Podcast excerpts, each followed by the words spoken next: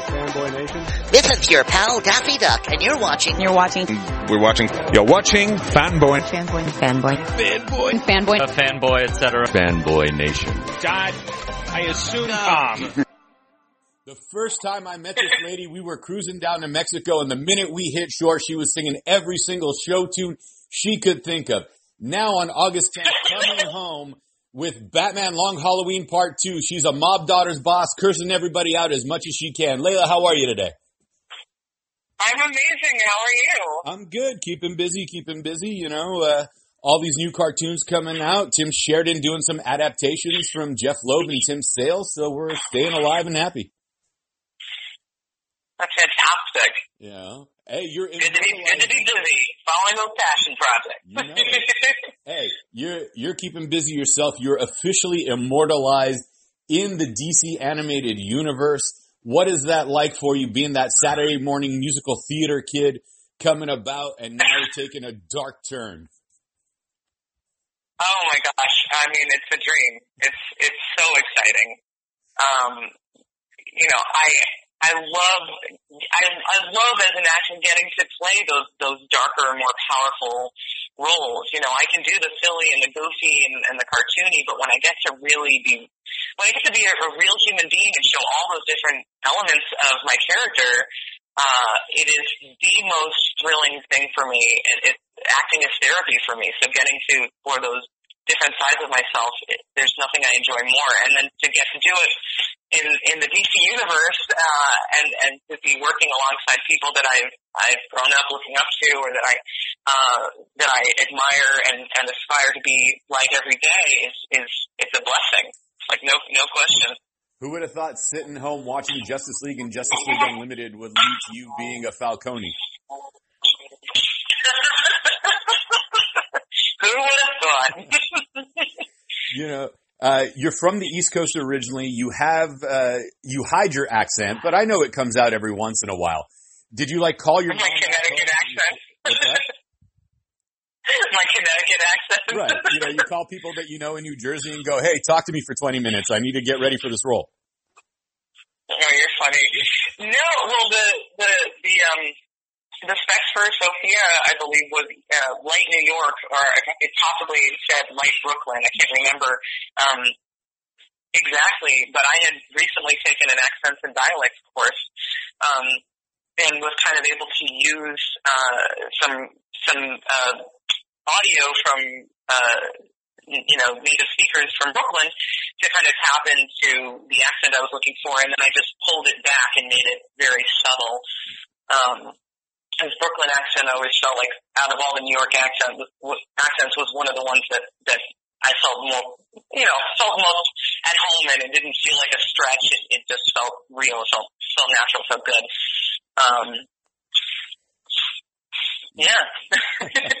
All right, so you know for a fact, and it is no secret, that the thing that scares me more than horror movies are movie musicals. They absolutely terrify me. You're that theater.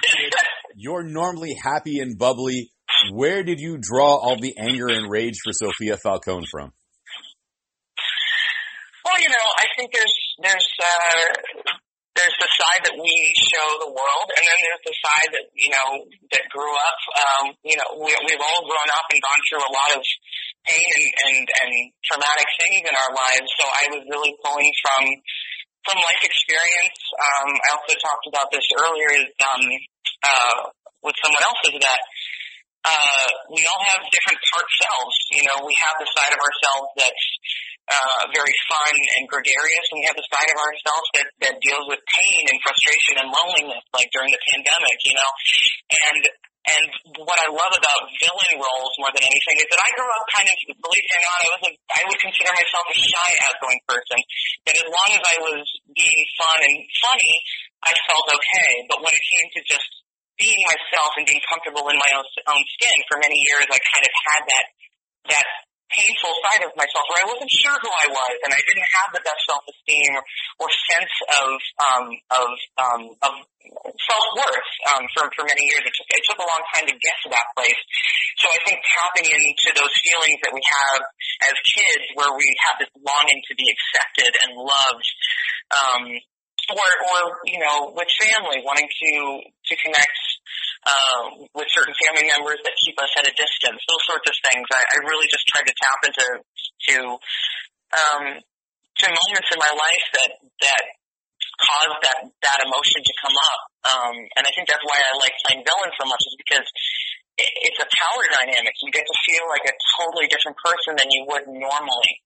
And there's something very exciting about that. You know, I mean, that's, that's the essence of why acting is so exciting is because you get to be somebody very different from your normal self. And I, I happen to often be playing these dark or powerful characters, whereas my normal self is very happy-go-lucky and goofy and silly, you know, so it's, um, uh, but I think it's important to have that because if you're coming in, coming at it from a place of um, being able to feel that pain, but also knowing that you have a, a strong foundation of, of love and self care, um, then it, it makes for good acting. Um, you know, because I think the most important thing as an actor is mental health.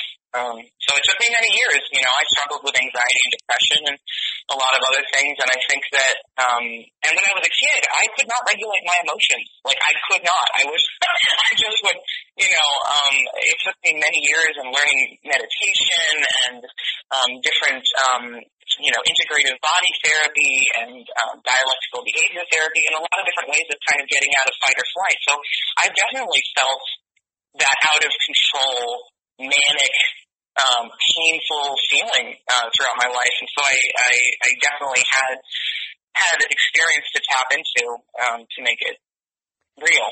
You know. Well, Laila, I'm happy that you're happy, you're healthy, you're uh, well put together now.